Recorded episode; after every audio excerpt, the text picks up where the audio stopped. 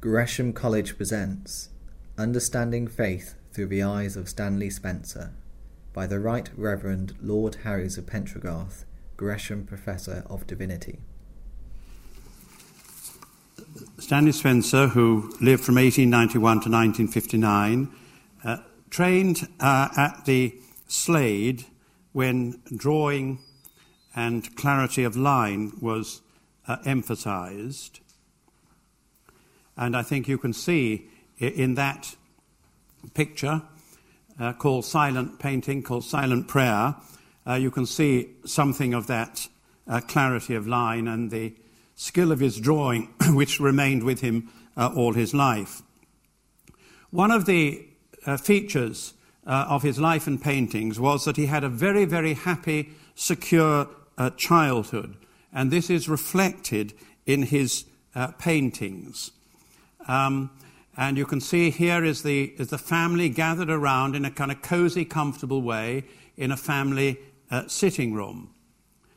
Now, unfortunately, this uh, painting also reveals a very unhappy period in his life uh, when he became uh, obsessed with a lady called Patricia uh, Preece, uh, divorced his wife Hilda, but then after that, always see, tried to, as it were, reclaim her imaginatively in his pictures. Uh, and here uh, you will see, um, I hope, oh yes, there we are. There you can see one picture of Hilda, Hilda his wife, uh, who wasn't living with him at the time, uh, there snoozing in a wicker chair. But down here, uh, there's another picture uh, of, of Hilda uh, sitting drawing with her arms crossed. So this was a time uh, when he was trying to, as it were, reclaim her uh, imaginatively, uh, but it's, as it were, integrated uh, into his, into his happy, uh, cozy childhood. So there you can see that sort of close up one of Hilda there. And there's Hilda in the close up of the in the armchair. Now he made his living by selling paintings of scenes around Cookham. Uh, they were very popular, uh, and it was this that enabled him uh, to live. Here is a typical kind of Cookham scene with the scarecrow. There's Cookham Moor. Uh, there is a, a, house at Cookham uh, with some uh, wonderful foliage, there's a lilac out. Uh, there is a painting, uh, flower scene. Now, I mentioned uh, that he had this cozy, secure childhood, which was reflected in so many uh, of his uh, paintings. and he pa- although he painted biblical scenes throughout his life, he painted them in a very unusual, kind of oblique way, which very often drew on his uh, childhood experience.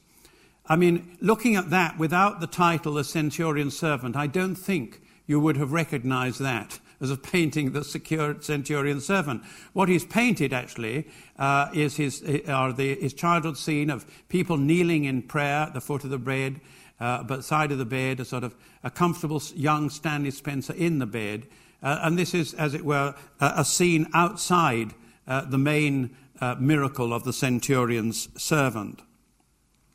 Now, he saw beauty in unusual places.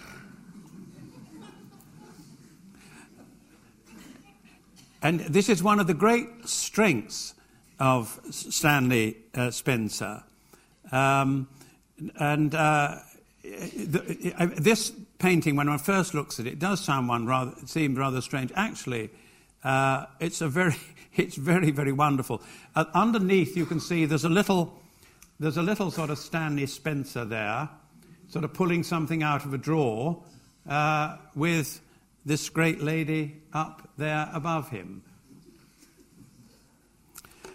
Now, not only did he see beauty uh, in unusual places, this beauty usually had a strong sensual element, and there's a sensual element uh, in, even in that picture uh, there. Uh, but, and we'll see a little bit more of that later on. But he not only saw beauty in unusual places, he saw the holy in unusual places. Um, this is based upon a little bit of village mythology in Cookham, where it was, it was said that Sarah Tubb, uh, uh, when she had seen Halley's comet, uh, simply knelt down in the street uh, to pray because she'd taken it as an end of the world. So here we have Cookham High Street. The children play marbles or sprawl around. An old man looks at his bag of empty beer bottles, and interspersed between them are angels also observing the marbles or the beer bottles or just sitting around in the sun. Heaven is on earth, and earth is taken up into heaven. And I think uh, we get a clue to this painting and to so many of Stanley Spencer's paintings in some words which he himself wrote. He said, when I lived in Cookham, I was disturbed by a feeling of everything being meaningless. Quite suddenly, I became aware that everything was full of special meaning, and this made everything holy. The instinct of Moses to take his shoes off when he saw the burning bush was very similar to my feelings. I saw many burning bushes in Cookham. I observed the sacred quality in the most unexpected places.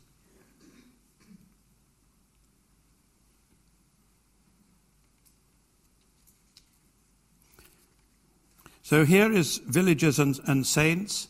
Uh, sorry, I was talking about that was the Sarah Tubb one. I meant to talk about uh, about uh, this one, which is villagers and saints. If you look there, uh, you can see uh, the boy playing marbles there. You can see the old man up here with his beer bottles. You can see the the angels with their wings around and sort of bystanders, the holy in uh, the middle of Cookham High Street. As I say, he painted biblical scenes throughout his life. Here's the marriage at Cana, uh, a slightly unusual depiction of that particular parable. Uh, and you can see what I mean about a strong sensual element. I mean, who else would have thought of painting uh, a scene like that. You know, the man pulling back the chair for uh, the bride to sit down on, and her, as it were, making herself sort of comfortable and secure at the back. and again, you can see the very strong sensual element in here. This is another one. This is the bridesmaids at Cana. Look at those wonderful legs.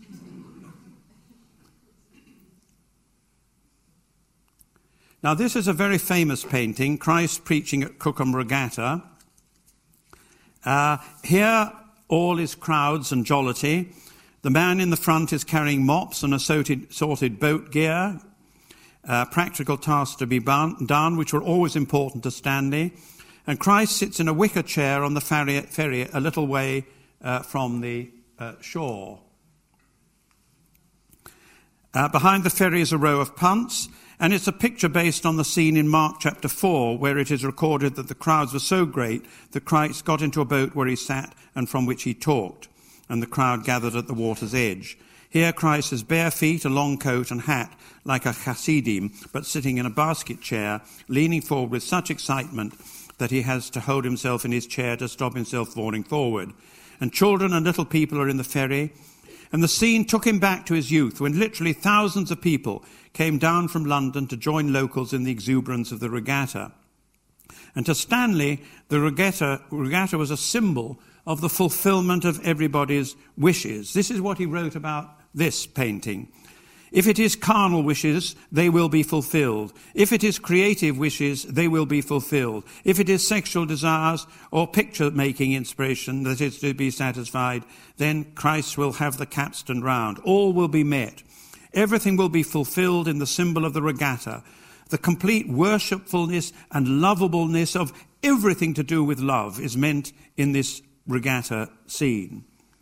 So let's just look at one or two of those a bit uh, uh, close up.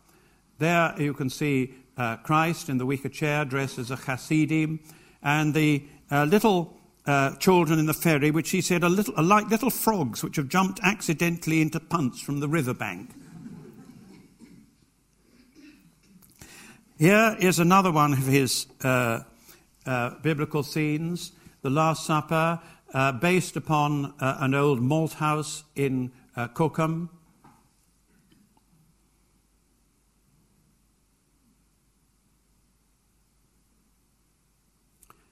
And here is Christ's entry into Jerusalem, again based uh, on Cookham.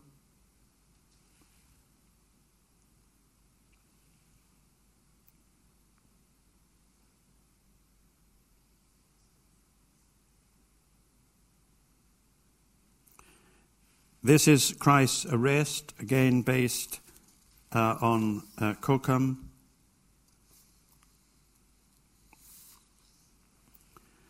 This has a, a particular, had a particular resonance uh, for Stanley Spencer. There is Christ sort of being hauled along.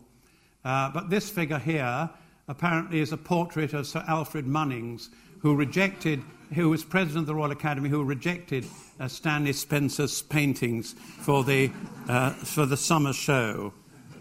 So Stanley Spencer got his own back.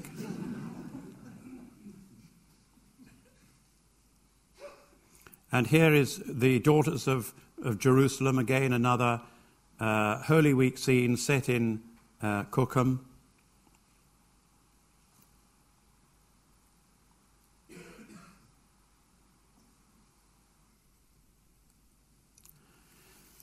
And here is Christ carrying the cross.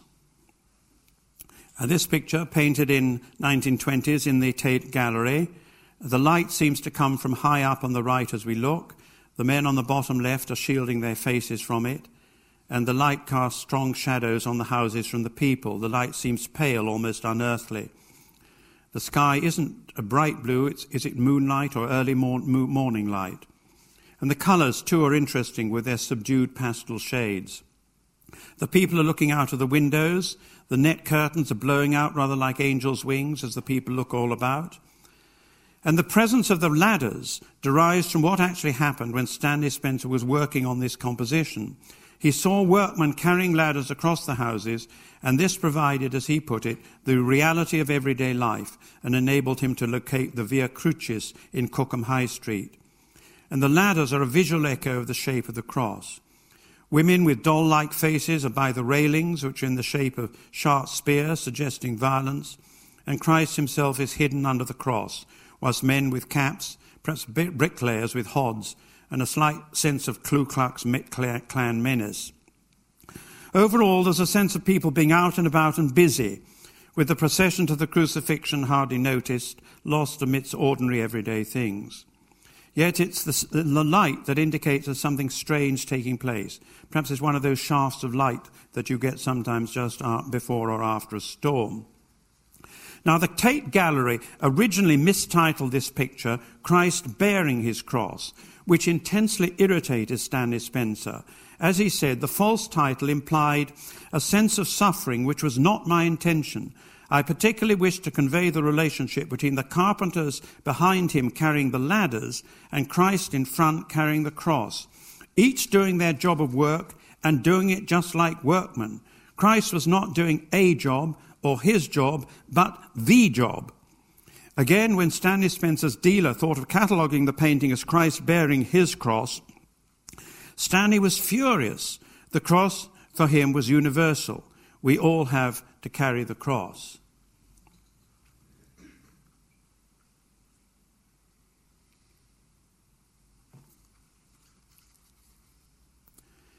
Here is a crucifixion in the uh, middle of Cookham High Street, a great pile of, of builder's sand there, uh, with Mary spread eagled on the builder's, builder's sand.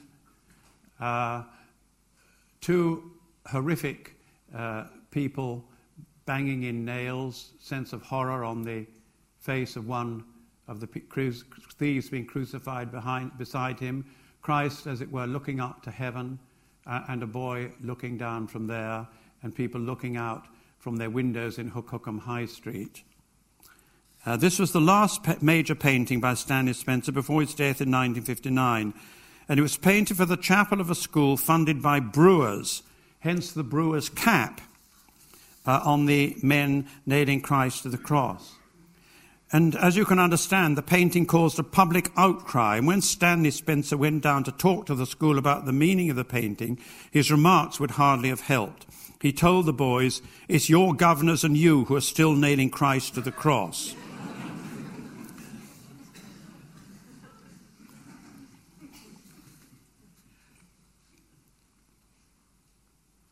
so there you have these extraordinary vivid faces of the brewers' men with those nails in their mouths and the hammers and the look of horror and anguish on the face of the thief being crucified beside him.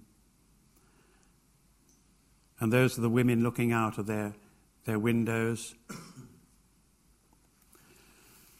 Now, here's another very famous painting um, The Resurrection in Cookham Churchyard.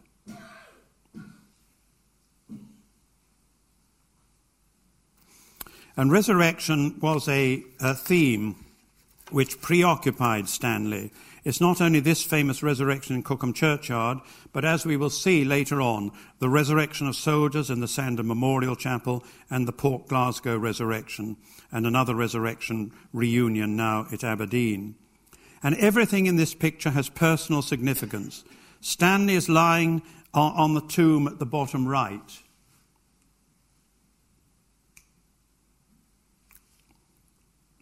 Hilda is shown a number of times, each representing a luminous moment, a sudden flash of awareness which lifted his spirit in joy. As Stanley himself wrote, no one is in any hurry in this painting. Here and there things slowly move off, but in the main they're resurrected to such a state of joy that they're content and happy to remain where they've resurrected. In this life we experience a kind of resurrection when we arrive at a state of awareness, a state of being in love. And at such times, we like to do again what we've done so many times in the past. And so over there, Hilda mooches over a, a, stile somewhere over here. Um, she wears a favorite dress of hers. People read their own he- headstones. And by the ivy colored church tower, uh, a man, uh, a, a, a wife brushes the earth and grass off her husband. Another buttons a coat up, and another straightens a man's collar. Further down, you see Hilda smelling flowers, and each part of the picture, the meaning of the resurrection is conveyed by people bring it, by bringing people into contact with their customary surroundings. To emphasize the place and bare fact of myself, he said, I've thought of an open book, and when you read a book, you settle down to it, and this is me settling down between two lids of the tomb. This is my signature to the painting.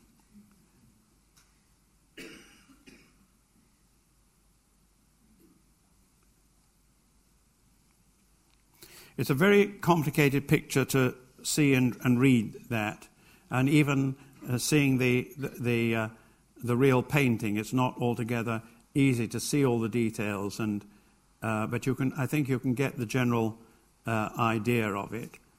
There, there's, a, there's Stanley Spencer himself, you see, resurrecting from the dead. Uh, two figures poking up from the, their tomb there, looking quizzically around. Two people over here waking up from their tomb and having a little chat to one, one another. Lady there sniffing the flowers. No, reading her own tombstone. It's full of little personal details.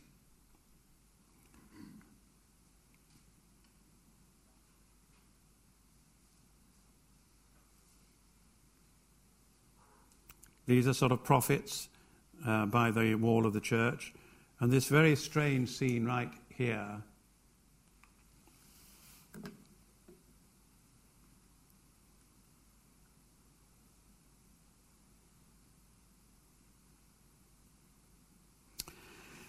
Now, Stanley Spencer, after a long, uh, after a long period of agonizing, joined the RAMC, uh, serving first of all as a hospital orderly, uh, then in Macedonia, and then with the Royal Berkshires. And this is reflected in a painting he did for the War Artists Commission uh, called uh, Travois uh, arriving at a dressing station at Samol, S-M-O-L, in Macedonia. but especially in the Sandham Memorial Chapel, which we, which we'll be looking at uh, in a moment. Uh, but partly as a result of that uh, experience, uh, he depicted this crucifixion, which is in Aberdeen. It was commissioned for a village hall war memorial, which eventually fell through, and it depicts Macedonian topography and Mediterranean clarity of light. Uh, and the composition is scattered with a soldier on the left with a spear and robe, which he's won in the lottery, and on the right at the bottom is the centurion. Middle right are the spectators shaking their heads. The force of the imagery lies in the experience in the Vardar Hills in Macedonia, which Stanley saw in 1918. He saw three ravines standing out in the snow, quotes, like three spear wounds. They did not make him think of the crucifixion, nor did he simply use the imagery in an illustrative way. His experience was both of the worst that lay ahead and yet of very great hope. As he walked along there, he said, I suddenly had a feeling of the completeness and fitness and ultimate redemption of everything. I felt I was a walking altar of praise. And the worst experience which lay ahead are expressed in the distorted composition, very different from a sort of camera view of the plane. Now, the picture can, of course, also be given a Freudian interpretation, but Stanley was fully aware of this. He wrote some very revealing words. I start off in the direction of vision and am drawn towards secular wishes and desires. In expressing them, I come across a religious feeling as if by accident and not ready for it. I'm able, unable to express it as, I should, as it should be expressed and realized. Conversely, if I start off in the same vision way, trying literally to find this real religious something, I achieve ordinary, uninspired secular feelings, like in landscapes. The element I want in the religious picture, I find in secular and in secular love and feeling, and the secular element I don't like or, or want, I find when I do a religious picture that is minus the sex element. So that's all a bit convoluted, but I think you can guess more or less what he means. That's when he's sort of hyped up with this sort of clearly very intense emotion that he felt about things, which was presumably partly sexual, partly mystical. It was then uh, that his best religious paintings came. But he set, if he set out to do a religious painting, the result was something rather flat and in, uninspired. I think that's what he's really trying to say there. Now, as I said, uh, he, he, he, had this experience in the First World War, uh, but during the First World War, uh, he celebrates uh, the ordinary activities of soldiers. Uh, and in the Sandham Memorial Chapel, uh, there are many little vignettes of soldiers doing different things. Uh, here, soldiers washing. Here is Reveille. Here are ablutions.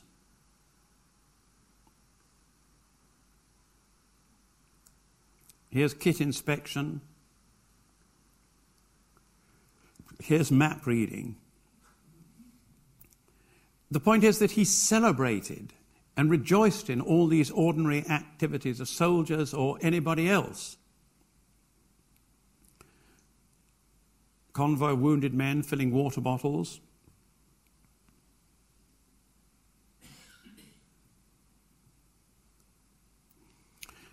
Now, what is also particularly remarkable is uh, he's such a contrast to the First World War poets. Poets like Wilfred Owen have shaped our whole attitude to war. We see the First World War as one of those grievous and terrible events in human history, full of human suffering and agony. Yet the extraordinary thing about Stanley Spencer, uh, he just saw the, the rejoicing in ordinary things. Uh, for instance, this convoy of wounded soldiers arriving at Beaufort Hospital gates, where he was acting as an orderly. I mean, they're arriving as though they're arriving for a wedding. Look at those sort of flowers there, everybody sitting on top, looking quite cheerful. And in the hospital, he celebrated all these ordinary activities, bed making, for example, loved it.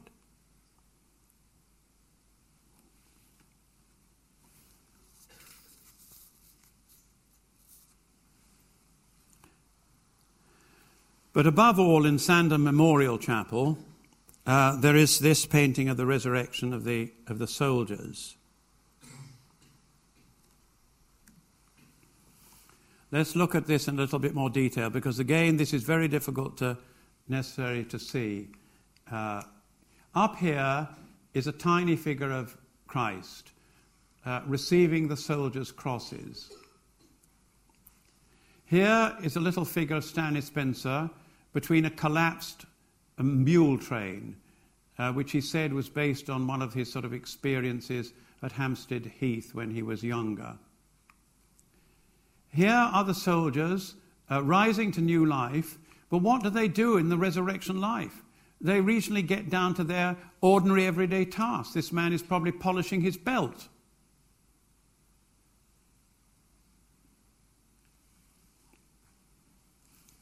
The Sandham Memorial Chapel was commissioned by Mr. and Mrs. Behrend in memory of their son who died in Macedonia, and it's reminiscent of the Arena Chapel in Padua by Giotto, which was always a great inspiration to Stanley Spencer. And Christ uh, is there uh, in this picture not as a judge, uh, as he is in most uh, Renaissance and medieval paintings, as it was in Giotto, but as a compassionate receiver of the soldiers' crosses.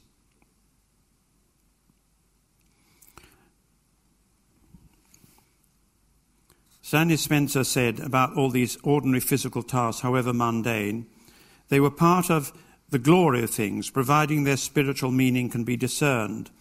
As he put it, referring to his time in the hospital, I didn't despise any job I was set to do, and didn't mind doing anything as long as I could recognize in it some sort of integral connection with a spiritual meaning that demanded to be clarified. And he was much influenced in his attitude to work by some words of St. Augustine about God being always at work and always at rest, which he thought of as God always fetching and carrying, but with an inner serenity.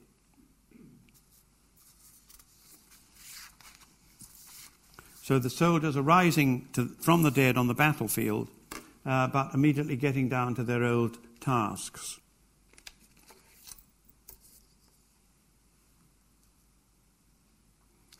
There is a, a detail of that painting. Stanley Spencer on the flattened uh, mule cart uh, looking at a cross. Uh, behind is the little figure of Christ receiving the soldiers' crosses.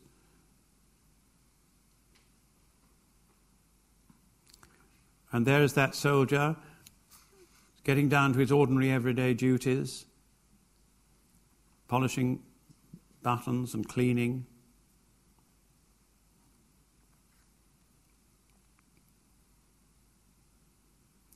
And there is a close up of Stanley Spencer again on a childhood reminiscence, as it were, sleeping between two mules.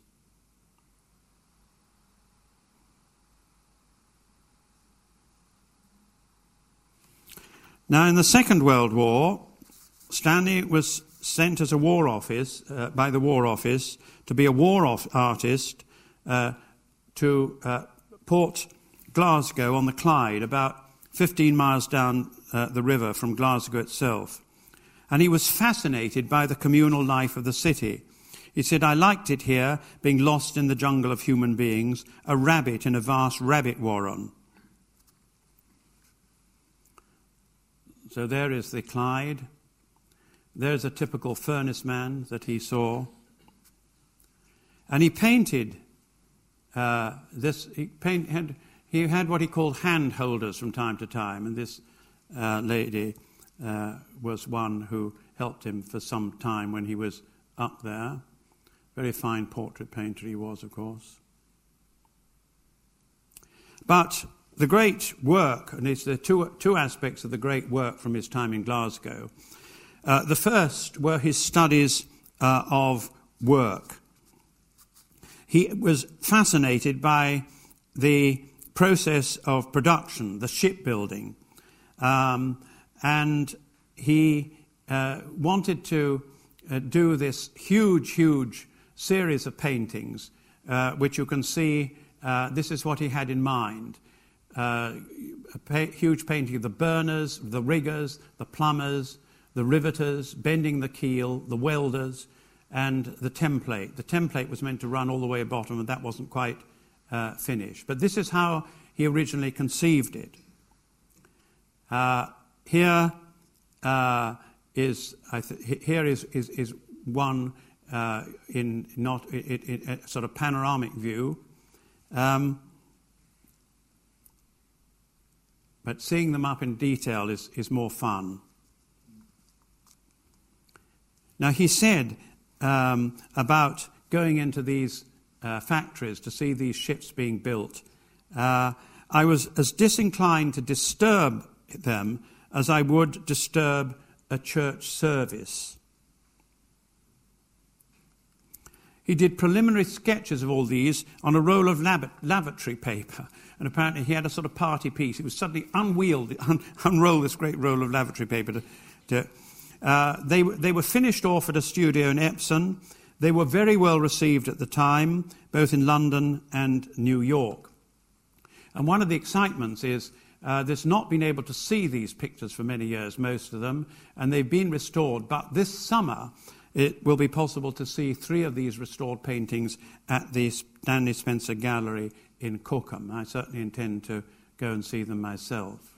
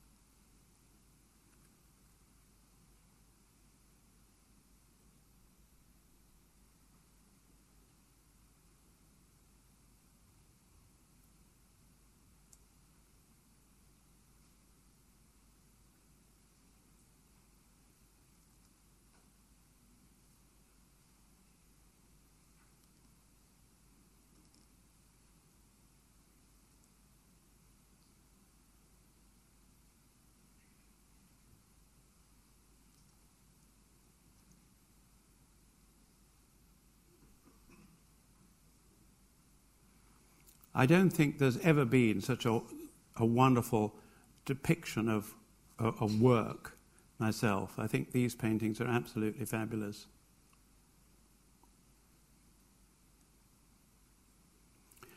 Now we come to a no less wonderful series, Christ in the Wilderness.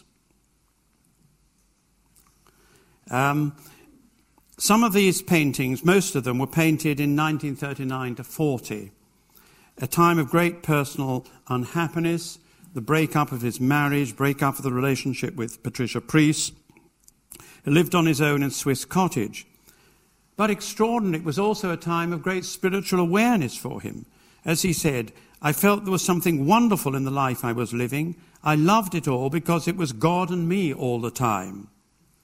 Uh, these great paintings are not easily accessible because they're in the gallery uh, of Western Australia in Perth. They're all based upon scenes in the uh, Bible, in the New Testament, uh, connected either directly with the temptations in the wilderness or they have an integral relationship uh, to that. So Christ in the wilderness, driven by the Spirit, you can really feel him driven by the wind there. Christ in the wilderness, the foxes have holes. Wonderful way in which the fox is peering out of the fox is peering out of the holes, and Christ of, it were, arms akimbo, holding them.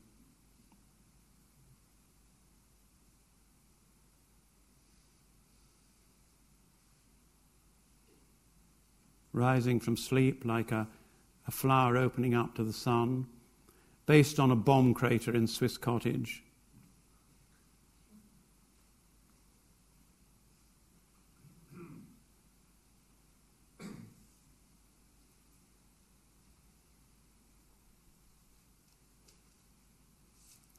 Another one of these paintings, reminiscence of Stanley Spencer's childhood, uh, kneeling by the bed with his hands together in prayer on a pillow. This cozy, secure feeling.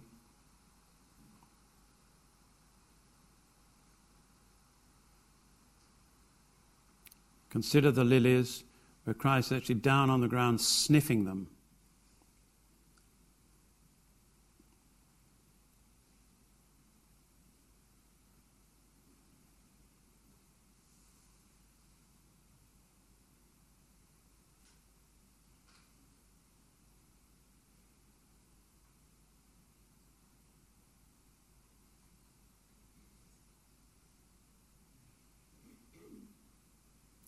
Darker painting based on a saying of Jesus where the carcass is, there will the vultures gather.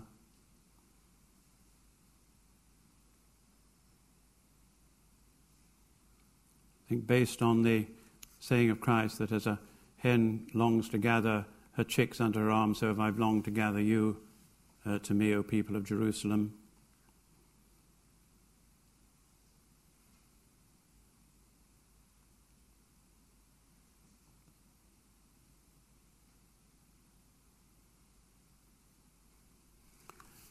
And if I had to choose one of Stanley Spencer's religious paintings, this would be the one. Christ is holding a scorpion in his hand and looking down with such extraordinary tenderness and pity.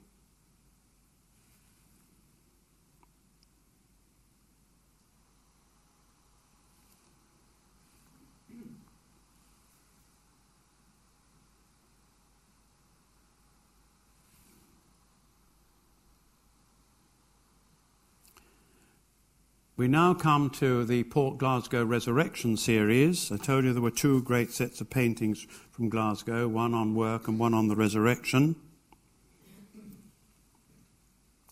Um, but before we get uh, to that, this is a kind of uh, link. I can't uh, resist the temptation to mention it because it's a, a, personal link. When I was a curate in Hampstead, uh, there was a very creative lady called Daphne Charlton, who I always used to meet out in the streets, and used, she used to talk non-stop uh, in the most creative kind of way, and most, used to write in the most creative kind of way, incredibly creative. She herself was an artist and actually did a lovely portrait of our son as a young, as a young boy. And I'll never forget once when I was walking past a hospital in Hampstead, she suddenly sort of buttonholed me in the street and, apropos nothing at all, said rather sort of strongly and fiercely, Christ didn't go around sympathizing with the sick. He said, take up your pallet and walk. You know, this, this was the kind of thing you got from her. And the most, anyway, that, she, he, she was another of the handholders at the time of great unhappiness uh, in his life. Uh, and um, that portrait is in the uh, Tate, in Tate Britain. But, as I say, at Glasgow, this is the cemetery, and this cemetery uh, had a great deal of meaning for Stanley Spencer. After describing the vivid life of the city, he wrote about it that it seemed to me full of some inward surging meaning, a kind of joy that I longed to get closer to and understand to in some way fulfill. And I felt that all this life and meaning was somehow grouped around and in some way led up to the cemetery on the hill outside the town. And I began to see the Port Glasgow resurrection that I have drawn and painted for the last five years. I seemed to see that it rose in the midst of a great place and that all the plains were resurrecting and moving towards it. I knew that the resurrection would be directed from the hill. So here we have a very ordinary looking cemetery, which inspired that with this tiny, tiny little slope there. And here, this, he imagined the sort of resurrection at the end of time happening uh, here. And from that came from paintings like, uh, like this. The apocalypse, angels of the apocalypse, very, very benign angels, scattering seeds from their files there.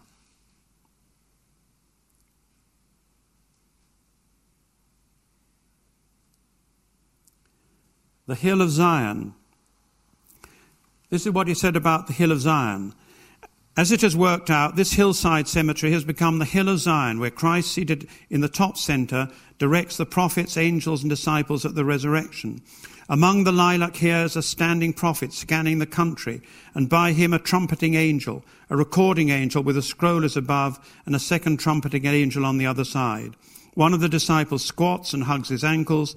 Uh, beyond the left slope of the hill, some girls lead a chain of children flying from the plain. And beyond, on the right side, there are resurrected men and, uh, and women. This is just a bit of the right. We'll look at the rest uh, in a minute.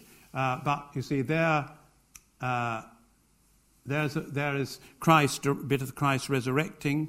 Uh, there's somebody looks as though they're looking at a bit of a, a, a scroll there resurrected people up here, people rising from their graves there, trumpeter.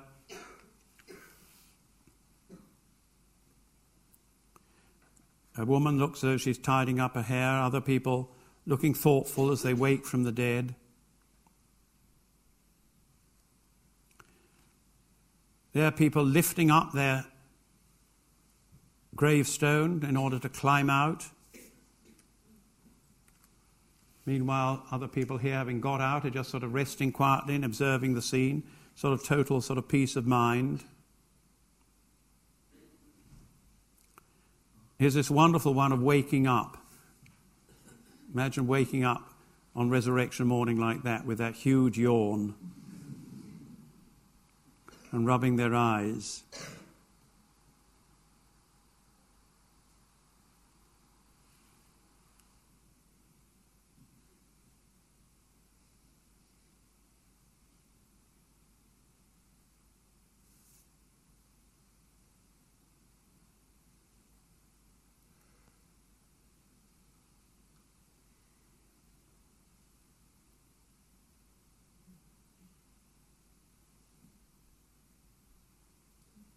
Now, one of the features of uh, this series of paintings is uh, that as well as showing the resurrection of the dead, it's sort of related to what people do in graveyards anyway, particularly tidying. So there's several sort of scenes related to tidying up.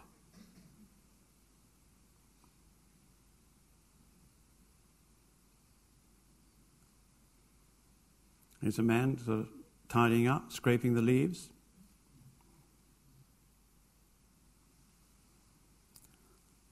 Here's the reunion.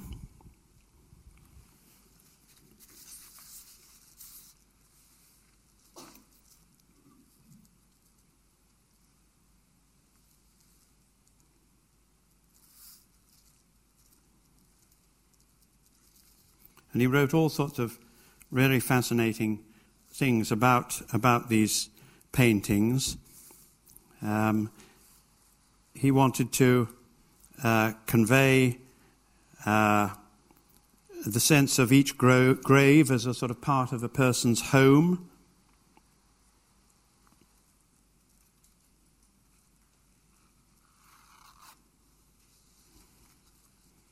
In that earlier one of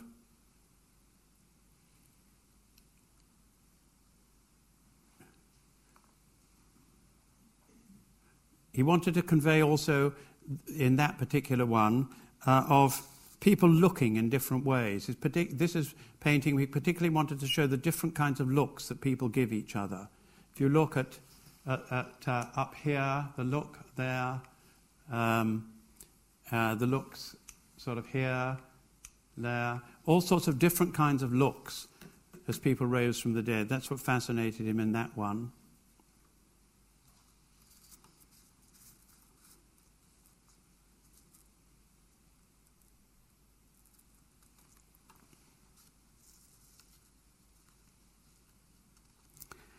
Now, the intensity of Stanley Spencer's uh, feelings uh, can be gauged by a, a, remark he once made about his friends, uh, the Slessors.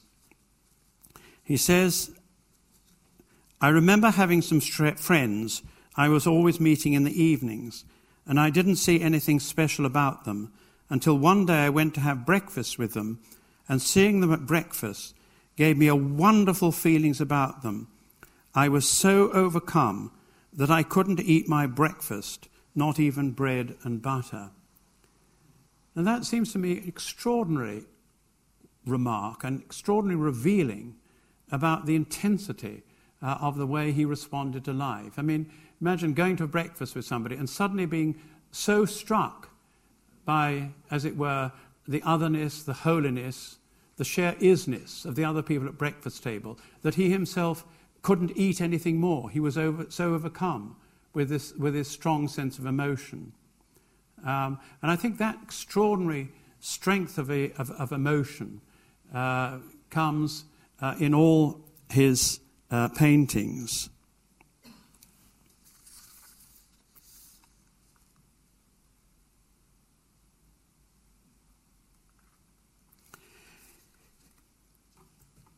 And this extraordinary feeling of emotion he had, uh, where, which was perhaps expressed above all, uh, well, no, not just above all, but expressed in everything, in the way he focused on the, the unusual, he saw in the unusual something interesting, something attractive, something holy, uh, in the way uh, that people were resurrected uh, to their ordinary life. They were quite content to be where they were um, as it were, utterly, blissfully, peacefully happy. Uh, because for him, uh, whatever he did or did not believe about the, uh, the afterlife, and we don't know what he believed about the afterlife, what he tried to convey uh, was the sense that we're, we're resurrected in this life into seeing the extraordinary in the ordinary uh, and the holy in the, in the mundane. And if there is uh, one other quotation from his writings, which brings this home, is this. He says, Love is the essential power in the creation of art. And love is not a talent. Love reveals and more accurately describes the nature and meaning of things than any mere lecture on technique can do. And it establishes once and for all time the final and perfect identity uh, of every created thing. So, this love not only establishes the identity of every created thing, but raises that thing into a harmonious relationship with all other things and people. And if we believe with Thomas Aquinas that grace doesn't destroy but fulfill nature, then in Stanley paintings we see grace at work on our disfigured world, transforming human relationships into a holy communion of the divine and the human, the divine expressed in and through the human, the spiritual in and through the physical, the holy in and through the mundane, the beautiful in and through what sometimes strikes us in his pictures as the ungainly or ugly. For all was embraced in his vision and raised into heaven here and now. I think at that point I will open up for some questions. Lights, thank you. Or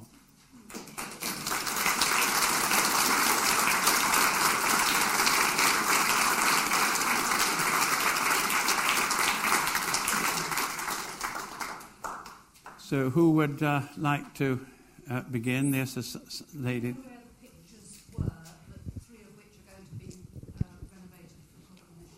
Um, um, well, some are held by uh, the uh, War Museum, but whether the, whether the ones, uh, or, or, whether they're ones that were stored away at the bottom of the Tate, I'm not sure which, which ones yet. And perhaps this is a point to say uh, that uh, if you're a slightest bit interested in, Cook, in Stanley Spencer, there's two things not to be missed. Uh, one, as I've already mentioned, is the Cookham Gallery in, in Cookham, uh, which has that Last Supper. Uh, it has the Christ preaching at Cookham Regatta and lots of other studies. And as I said, this summer, uh, some of those wonderful Glasgow work scenes. The other place not to be missed, as I suggested earlier, Sandham Memorial Chapel, uh, which is just south of, of Newbury. Um, you need to go there in daylight because they don't have uh, electric light there quite de- deliberately.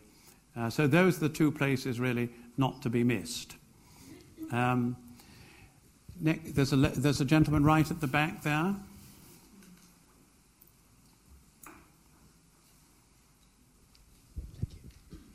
In the um, detail, one of the detailed um, enlargements of the resurrection in Cookham Churchyard, you pointed to what you called a strange scene. Yes. And I just wondered if there are any hints as to what it's a scene of. Yes, I was trying, trying to rack my brain exactly what it is. It's that it doesn't fit into any ordinary iconography. Um, that's, that's the trouble.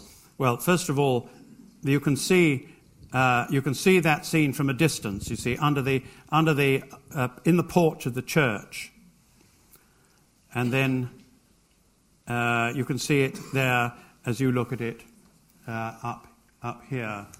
It seems to be. I mean, the the, the odd thing is that. Um, uh, I, I, I, there's a baby there, you see, so that may be that may be Mary, uh, or mother cuddling a child, but, but they, even the sexes of the people is a bit um, am, ambiguous.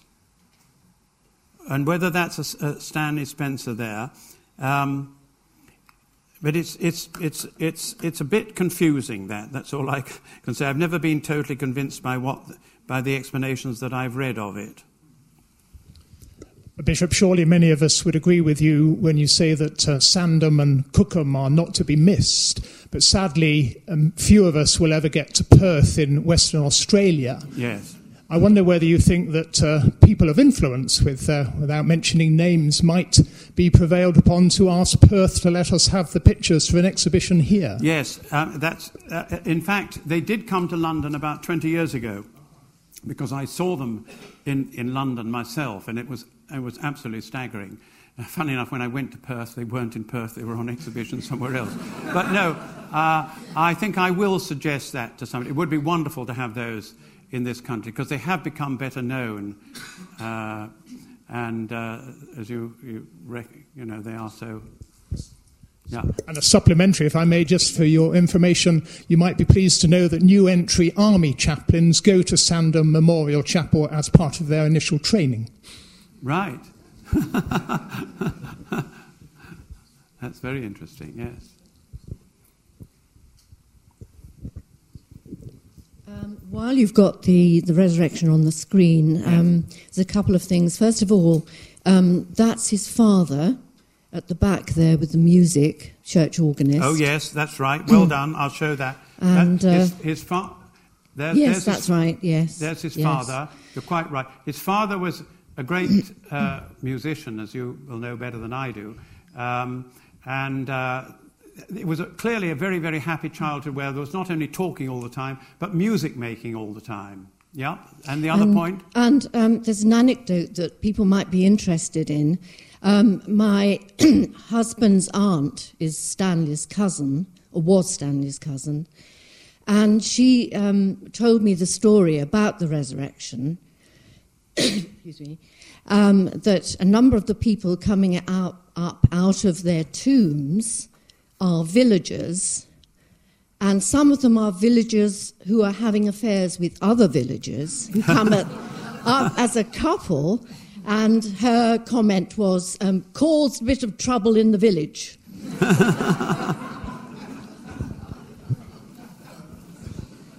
so um, it, I couldn't see who that was was speaking actually. Was it, was it Unity? No. No, because I believe that Unity is here. Lovely to, lovely to have you here.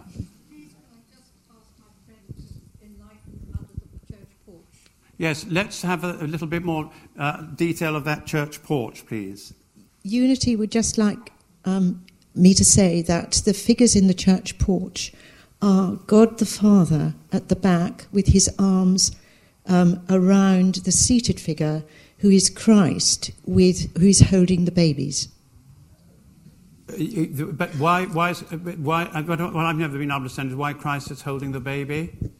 Well, Ken, Ken Pople has written a very good book, as you probably know. I do. I do know the book. And yes. he's described this very carefully and very interestingly. Yes. Yes. So I suggest anybody who's interested. Is, yeah, it would, is a good would, book. Would like to to read it. Thank you. Yeah. You mentioned uh, Giotto and uh, Padua, and um, I wondered whether uh, in his journeys um, he would have um, visited uh, uh, uh, Notre Dame des Fontaines, which is a very small church, um, well north of Nice, uh, which a guy called, if I remember rightly, um, Canavesio um, painted um, in the end of the uh, 1480s, 1490s. A most remarkable um, building um, with um, uh, murals all over the walls. I mean, completely covered, done before the Sistine Chapel was uh, painted. Uh, um, but the most interesting thing, the reason for my mentioning it, is that um, the uh, scene of Christ's resurrection um, looks remarkably like um, the opening of the tombs in Cookham Churchyard. And I wondered whether uh, he ever visited um, Notre Dame de Fontaine up near Tende, uh, just near the Italian border. Uh, And whether he was so influenced far as by I know, that. he didn't. I don't think he could have done. He really didn't do much tra- travelling. He didn't do much travelling from Cookham, so far as I know. I can be put right on that, but uh, I've never thought of him as a great traveller. Mind you, uh, you've just reminded me of something totally unconnected, but Winston Churchill apparently looked at this and similar resurrection uh, paintings and remarked once in his characteristic way, well, if that's the resurrection of the dead, give me eternal sleep.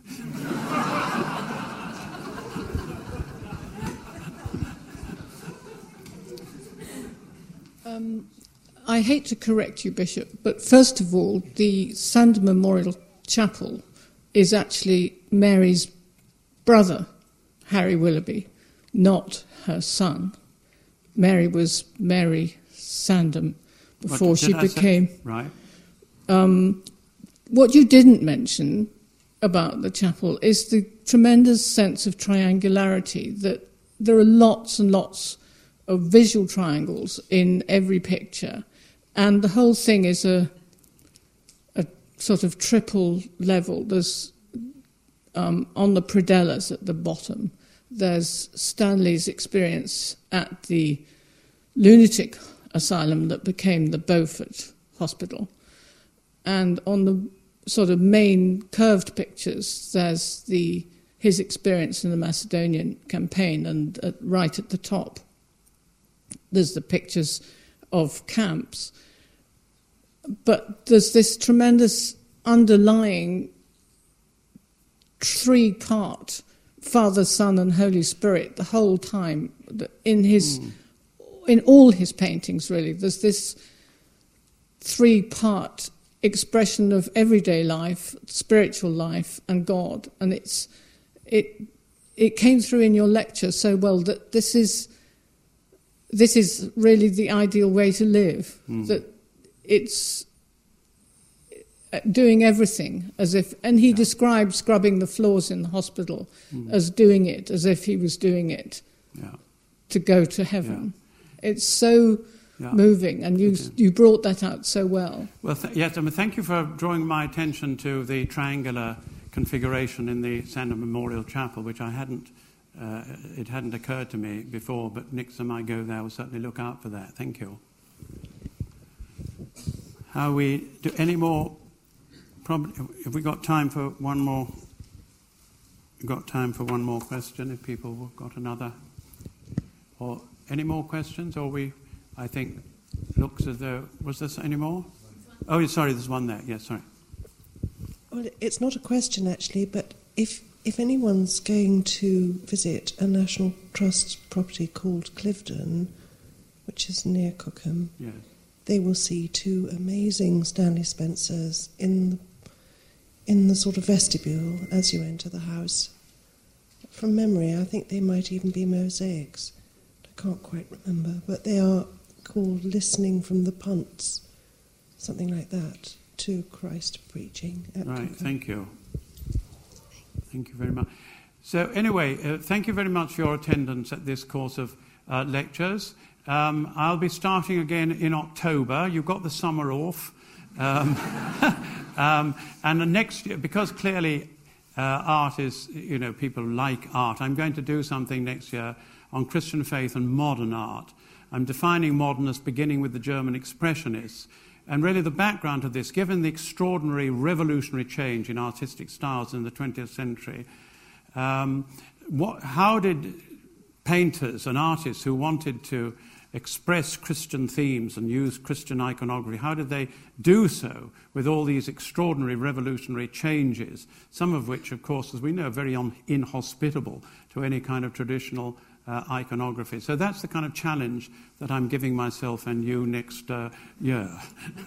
so see you then, perhaps. For all information, please go to our website at www.gresham.ac.uk.